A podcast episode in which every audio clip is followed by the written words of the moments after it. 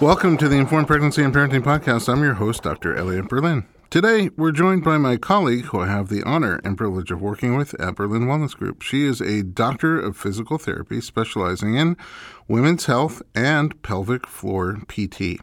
She earned a bachelor's in human development from the University of California in San Diego and a doctorate of physical therapy from the University of St. Augustine. And she is also a certified pelvic rehabilitation practitioner, a PRPC.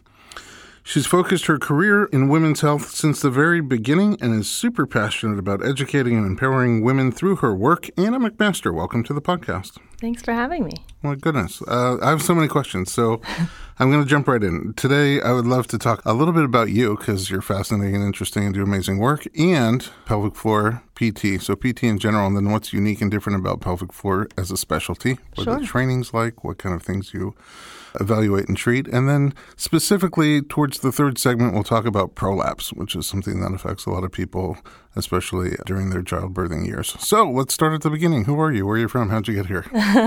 Well, I'm Anna. I grew up in San Jose, Northern California. NorCal. Uh huh. Yep. My parents still live up there, so I go back pretty frequently. But I went to school down in San Diego for both undergrad and graduate school. So I spent about seven years down there. When you went to undergrad, did you know where you were headed? Um, vaguely trying to figure it out. Yeah, I, I started off pre med and pretty much dropped that almost immediately. Oh, really? yeah. Uh, that's how I found the human development field. I kind of liked the mixture of the hard sciences as well as the soft sciences. You Mm-hmm. know, being able to take an abnormal psychology class as well as your chemistries and biologies and Yeah. stuff. I like the medium sciences, uh, in the middle. a healthy mix of sciences. Exactly. Um, and then when did you think about PT? Was it while you were still an undergraduate, or did you take a little break? No, it was during undergraduate. I was, you know, trying to find if I wasn't going to be a doctor, I had to find out what I was going to be. And I had had some a lot of PT experience in middle and high school being a jumping athlete. I did volleyball and long jump and triple jump. Oh wow! So a lot of knee and ankle issues. I did a lot of jumping to conclusions. My mother said, Not quite the same, but "No, similar. less injuries. Uh, well, physically. Um, so I volunteered at an outpatient ortho PT clinic uh, while I was an undergrad just to kind of see what it was like, what a day was like for them. Did you injure yourself with all that jumping, or did you just do like therapies on your body modalities to keep you healthy, or both? Oh, I, I feel like I was just constantly injuring myself. Yeah, my knees were always hurting. My ankles, I was always spraining them. Wow! Always wearing a different like knee and or ankle brace combinations. So it was like being 45 in high school. Yeah, exactly. Probably not the healthiest, but. um, so when I was volunteering, I really liked that you could spend a lot of time with the same patient. You got to know them. You saw them week after week getting better, and I thought, oh, that's pretty cool. I think I'll look into that. And the more I looked into it, the more I thought, like, that's for me. I think. And when you're doing your PT training, because pelvic floor is a very unique specialty, right? Yeah, so, yeah. Like orthopedic physical therapy, I think is what most people are familiar with. When do you start to look more at the organs uh, of the pelvic floor? Well, uh, I had to actually mostly do that on my own. So in my PT school, and each school is different, we only had one guest lecture about it. It was about Oh, really? yeah, three or four hours, and I would say most of the class sat in like horror. They're like, "Oh my God, why would anyone want to treat the pelvic floor?" And basically, me and one other friend, we were both fascinated by it. Was that your first introduction to it? Yeah, I think I had, you know, I had heard about it in PT school. I kind of looked it up and thought that that sounded pretty neat. But when we got that guest lecture, immediately I went up to the lady who gave the lecture and was like, How do I do this? You know, how do I get into this? Um, and she said that they allow students to take the level one pelvic floor course. The rest of them you have to be How many levels are there? Well, there were three levels, four classes that you have to take in order to have taken the whole pelvic floor, quote unquote, series. for certification. Mm-hmm. Yep. And then does the pelvic floor work that you do is it different? I wonder if is it different from state to state in terms of what you're allowed to do, or do all states recognize? All states recognize it. It's a covered thing that all PTs are able to do under their license. Yeah, it's just most people aren't trained in it, so they're not going to do it. Right, and nor would you want them to. Right, exactly. Um, now let's talk about the pelvic floor. So, what constitutes the pelvic floor and the pelvic floor musculature and organs? Good question. Thanks. So the bones of the pelvis form this nice little ring, and on top of it sit all of the pelvic organs and the abdominal organs, and basically the bottom floor of it are a set of muscles that make up the pelvic floor muscles. Um, and they form this nice little bowl or hammock shape. Um, they run from the front of the pelvis to the back of the pelvis, so, like the behind tailbone. the, the they attach to the front of the tailbone hmm and the back of the pubic bone, Exactly. and their little hammock. And what's their job? They have lots of jobs. Oh, they're busy. so They're like they, me. I'm like a pelvic floor muscle. Exactly. I have lots of jobs. Uh, they support the pelvic organs, which we're going to talk a lot about later. Okay. Uh, they help you maintain continence, so keeping pee and poop and everything in when you want it to be in. And then they help you expel waste when you want to expel waste. And they're also. So they can work both ways. They can hold things up, but then also push things down. exactly. Ooh, mm-hmm. fascinating. And they also help with sexual function as well. What role do they play there? Well, for example, women who have pain with sex, their pelvic floor muscles are not acting appropriately. They are responding in a painful manner when, in fact, they shouldn't be responding in a painful manner. Do men also have pelvic floor muscles? They do. They have all the same muscles. They just don't have a vaginal opening. Right. Is vaginally the only way to access the pelvic floor muscles? no, you can get at them rectally as well. But you can also Okay. feel them externally without going internally. You can feel them in terms of an assessment, or can you treat them externally? I can, yeah. I have patients who, just for whatever reason, do not want an internal pelvic floor exam. And I say, that's fine. It won't be as comprehensive, but I can put my fingers over their pelvic floor muscles and feel if they are able to contract and relax and do all those same things. Oh, wow. Neat. Yeah. And then you keep talking about pelvic floor organs. Where did I make that word up? Pelvic organs. Pelvic organs. Which organs in particular are we talking about? So that's the bladder, the uterus, and the rectum. And they all sit really nicely in the pelvic bowl normally, um, supported by the pelvic floor muscles, Muscles, but also the hammock. ligaments. Yep, exactly. The hammock, uh, ligaments, and connective tissue as well. Amazing. So when you do your pelvic floor training, I mean, in, in physical therapy, you're, you're doing assessment of muscle function, soft tissue function, joint function. So this is no different. It's just that they're more internal, these muscles, Yep, exactly. and a little bit harder to access, I would Yeah. say, typically. Um, but also their functions are a little bit different. This is not skeletal muscle in terms of movement, right? This is more functional with your organs. Right, right. So when you have skeletal muscle, it's my biceps isn't working well, or I have a sciatic issue because my piriformis muscle isn't working right, then it creates musculoskeletal problems for me and pain, right? But also dysfunction. Sometimes I'll have a hard time walking or moving or leaning or bending, picking something up. So the pelvic floor muscles are not that different in terms of physical therapy, right? So they become dysfunctional in similar ways, but it's not in my leg. Yeah, Right. exactly. It's in They your can- pelvis. in my pelvis. So they can also become both uncomfortable, they can create discomfort, but they can also create dysfunction. Yes. They can do both. And I mean, they are they're special muscles, but we still treat them the same way pretty much that we would treat like your bicep or your piriformis. Yeah, so it just makes a lot of sense that a physical therapist with specialized training would be the person to assess and treat dysfunction on these uh, particular muscle group. Right. Uh, you have, in addition to your physical therapy training, the three modules, the three levels, the four classes, you bring other things, other modalities to your work. You're a little bit more holistic. Talk about that a little bit. Yeah, well, after just saying that the pelvic floor muscles are the same as any other muscles, they kind of sometimes require a more holistic treatment plan because there's a lot of emotions and a lot of beliefs held in the pelvic floor as well. Um, it's a delicate and special area to most women. and I think I took a yoga teacher training. I'm a yoga instructor. I love teaching my patients mindfulness and sometimes meditation. And I think it just helps put their body and mind in the right space to treat the pelvic floor muscles when you include breath work and quieting the mind. And a lot of pelvic floor PT is brain body connection and visualizing it because mm-hmm. you can't physically see your own pelvic floor contracting and relaxing. You have to be tuned into it and feel it yourself. And if their mind is in a million places, it's hard to focus. It's hard to focus and feel that. Yeah. Mm-hmm. I don't exactly know what you do, your witchcraftery, but I do know that we work on a lot of patients together. Mm-hmm. Um, certain things come up that I know I can't help with, and um, I recommend that they come see you for an evaluation and treatment.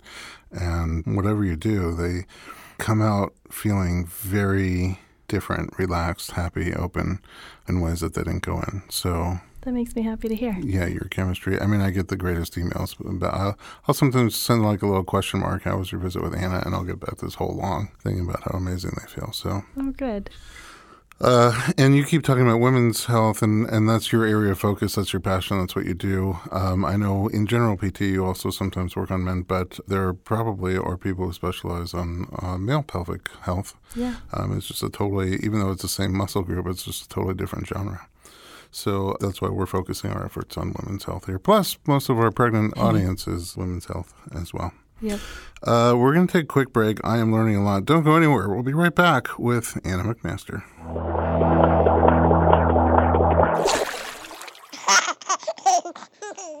Hey everyone, it's Dr. Berlin, and I want to talk to you about something that is close to my heart.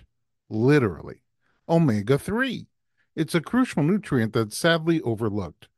With 95% of women deficient, Needed, the supplement brand I trust, created their brand new omega 3 soft gels.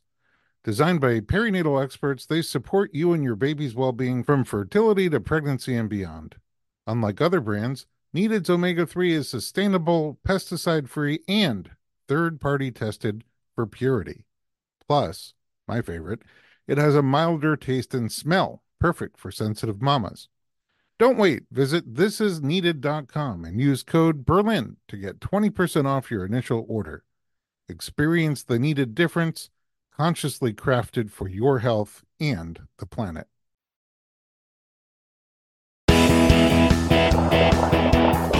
Welcome back to the Informed Pregnancy Podcast. We're talking about pelvic floor physical therapy with Anna McMaster. So, you did a really great job explaining the anatomy. What is the pelvic floor? What are the pelvic organs that uh, it supports? What is the function of these muscles? Let's talk a little bit about some of the issues that come up. What are some of the more common things that you see and work with uh, regarding pelvic floor physical therapy?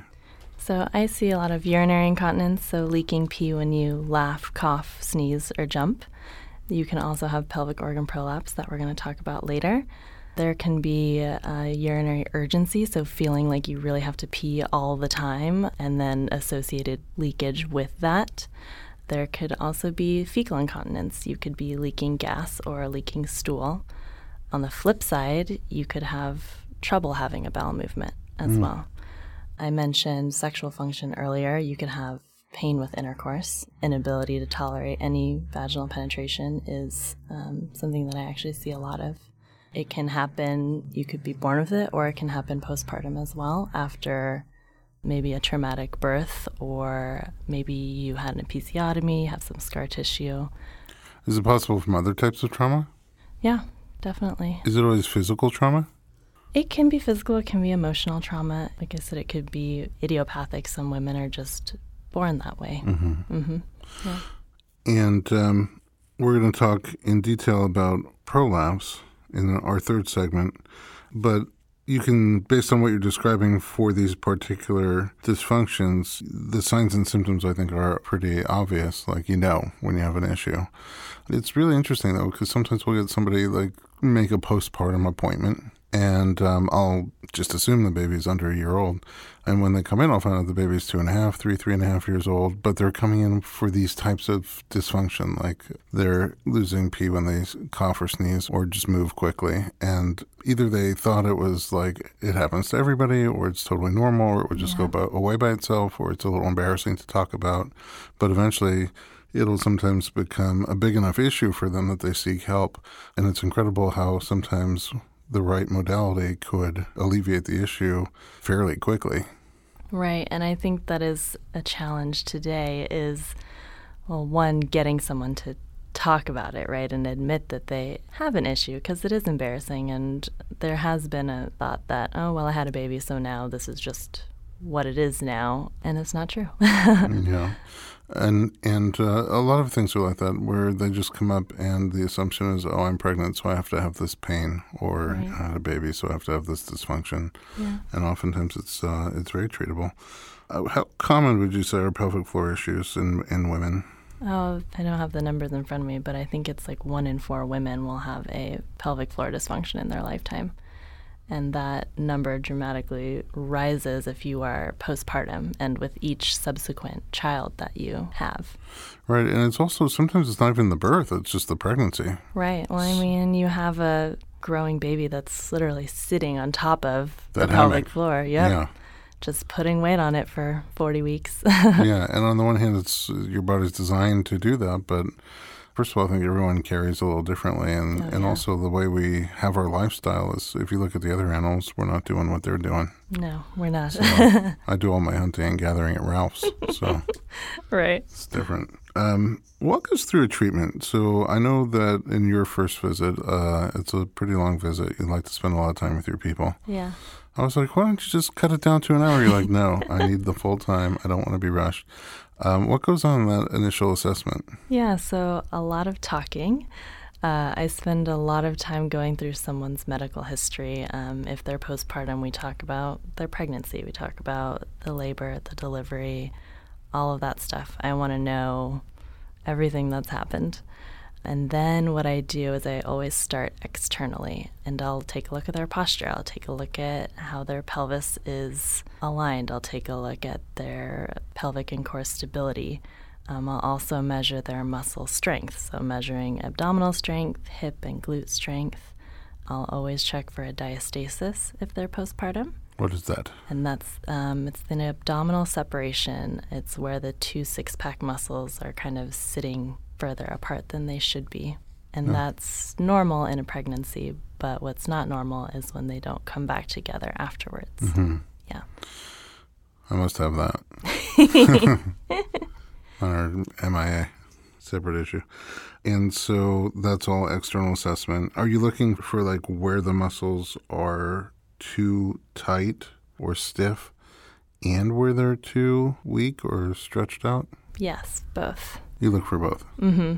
Depending on what I find after the external segment, I'll prescribe some either stretches for muscles that are too tight or exercises for muscles that are too weak. Mm-hmm. And they're usually very targeted exercises. And I like to explain to women, especially postpartum, that you're building the foundation, right? So these are very small movements, very targeted movements, exercises you're going to have to think about but not necessarily be like sore from like you just had an intense workout.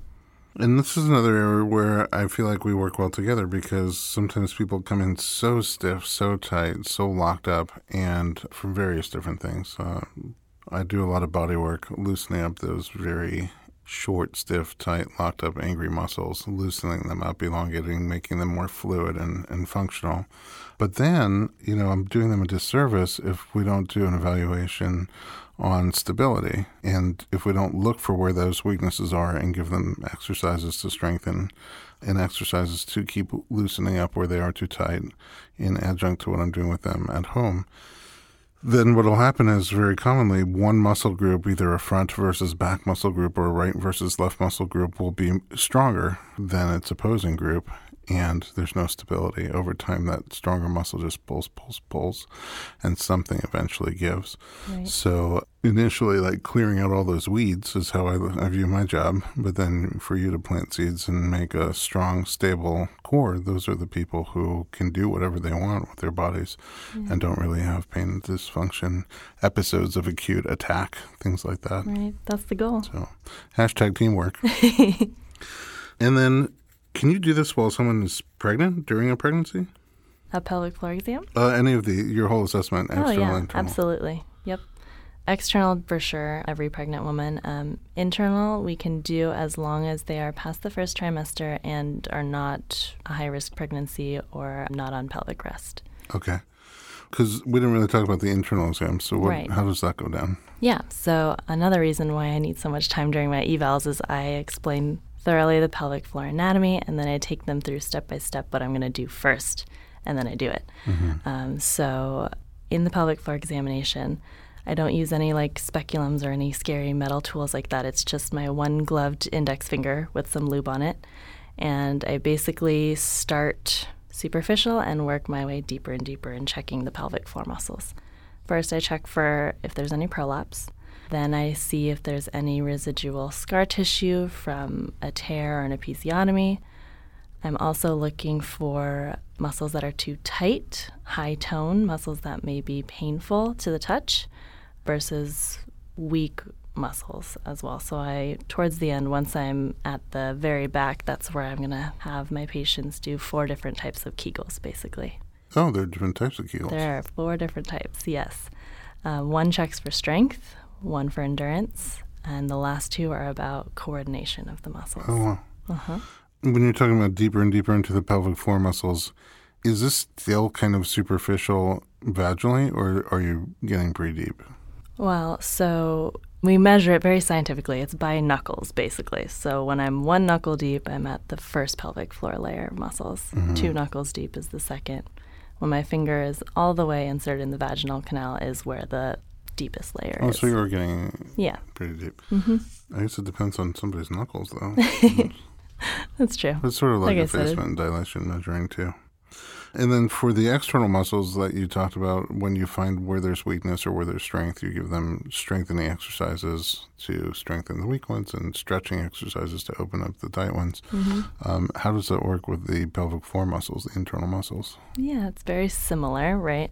Pelvic floor muscles that need strengthening, I'll give them different types of Kegels. But I don't just like to give Kegels by themselves because the pelvic floor also has to be able to work when your body is doing something. So I will often prescribe, for example, like a squat with a Kegel or Oh. like a lunge with a Kegel Oh, as well. so not just while you're watching TV. Exactly. Mm. I mean, you have to do those too, but they also kind of get sprinkled in with other exercises. I'm sure learning a lot today. And these are the questions, you know, when I recommend pelvic floor PT, these are the exact questions I get. So hopefully the listeners at home, whatever's on your mind, we're addressing them here. Yeah. Um, time is flying. We're going to take another little break, and we will be right back to talk about prolapse.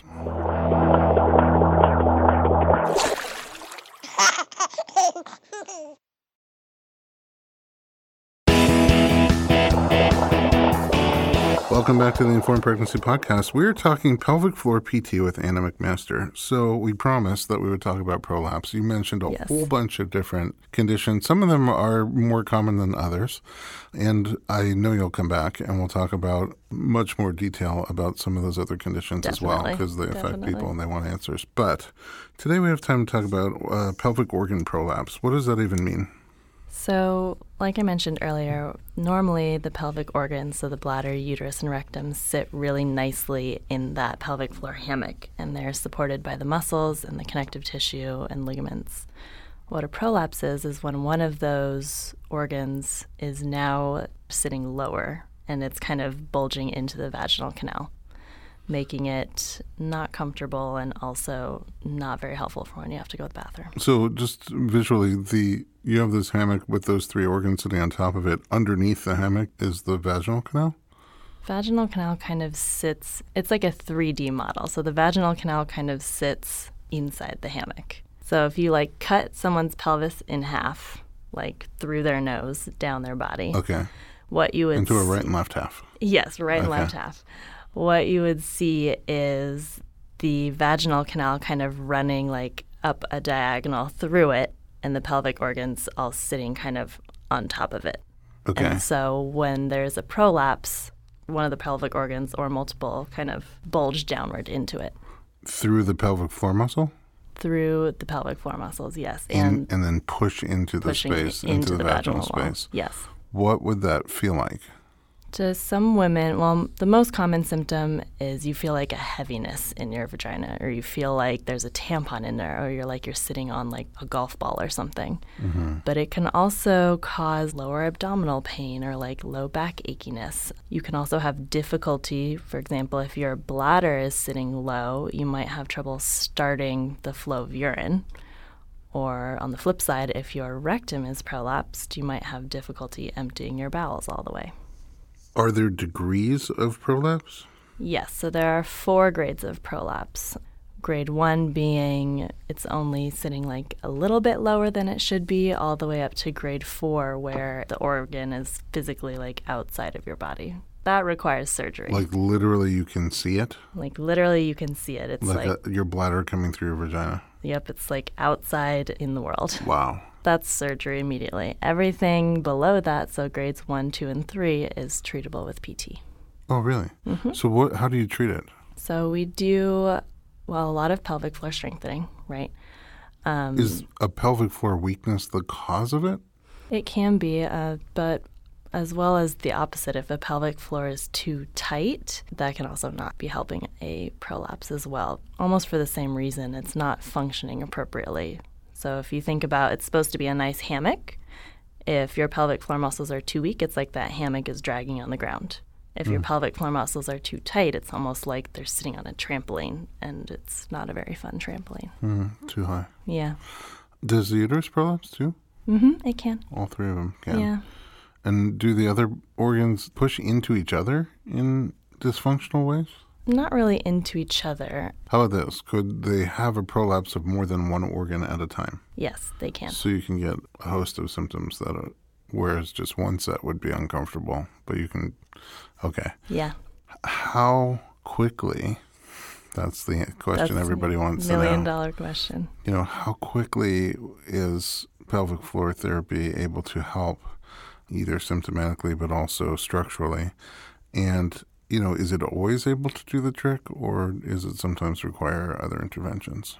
Right. So prolapse is, I think, one of the trickiest things that I treat because it does take a while. And why it takes a while is because it's not only a muscular strength issue, it's also a connective tissue issue. Mm-hmm. Um, and so, especially when treating postpartum women, while you are still breastfeeding, your connective tissues and ligaments are still mm. going to be a little bit lax. lax. So they're unable to support to their fullest extent.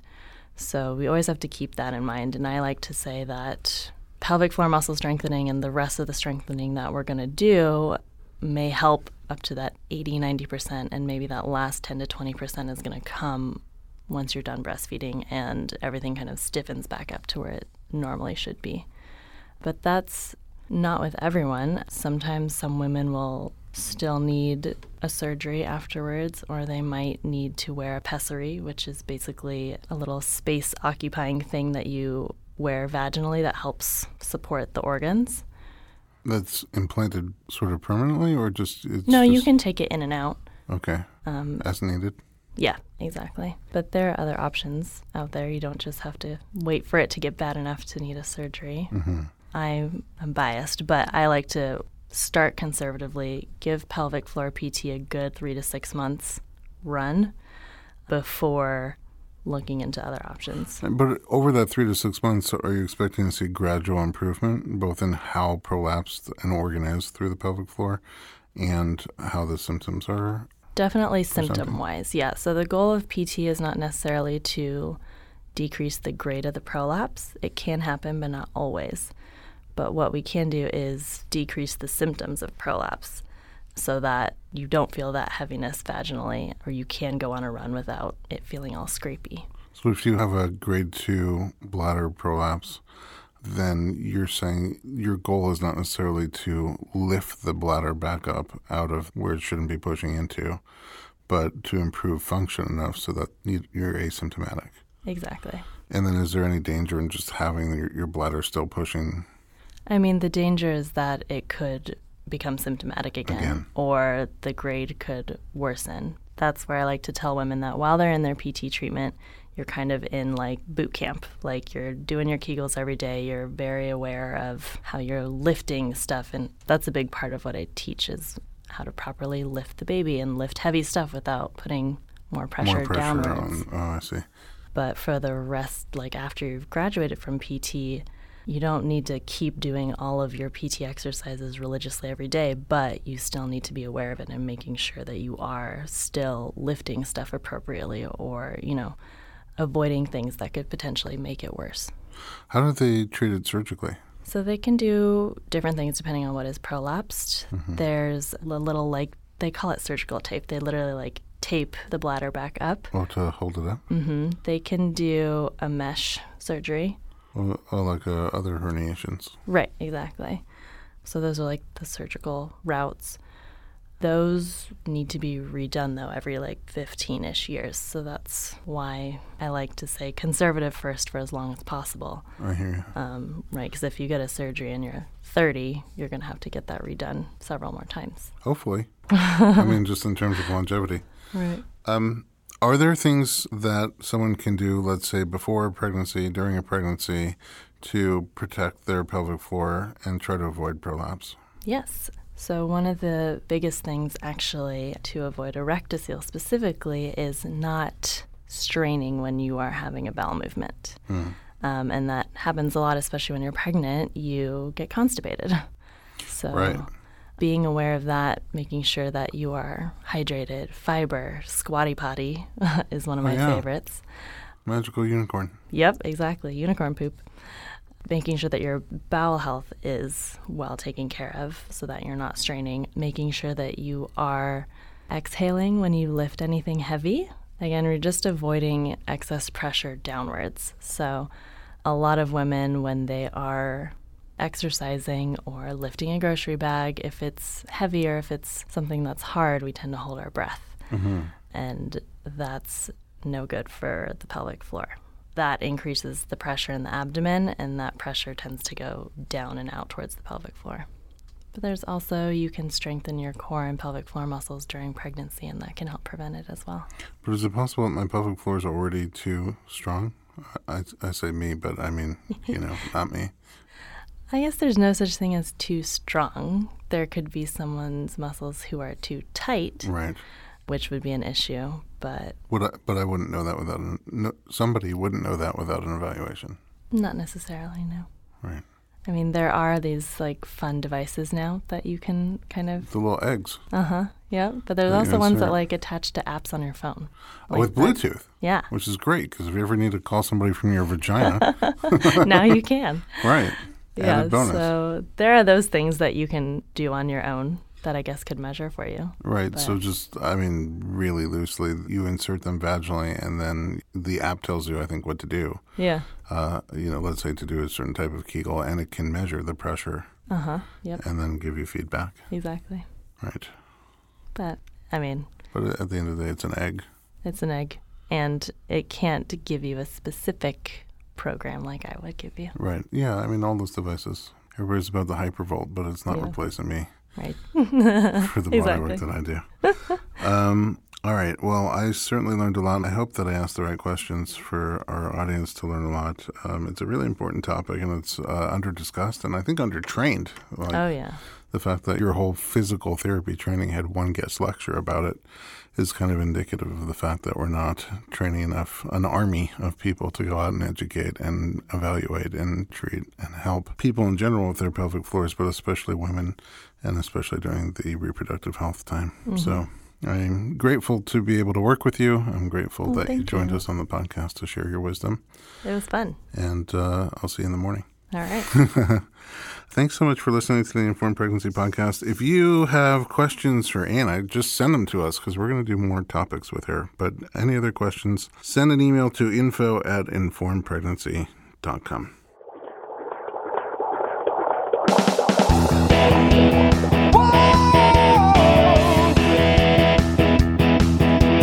Doctor, doctor, give me the news. I got a kids.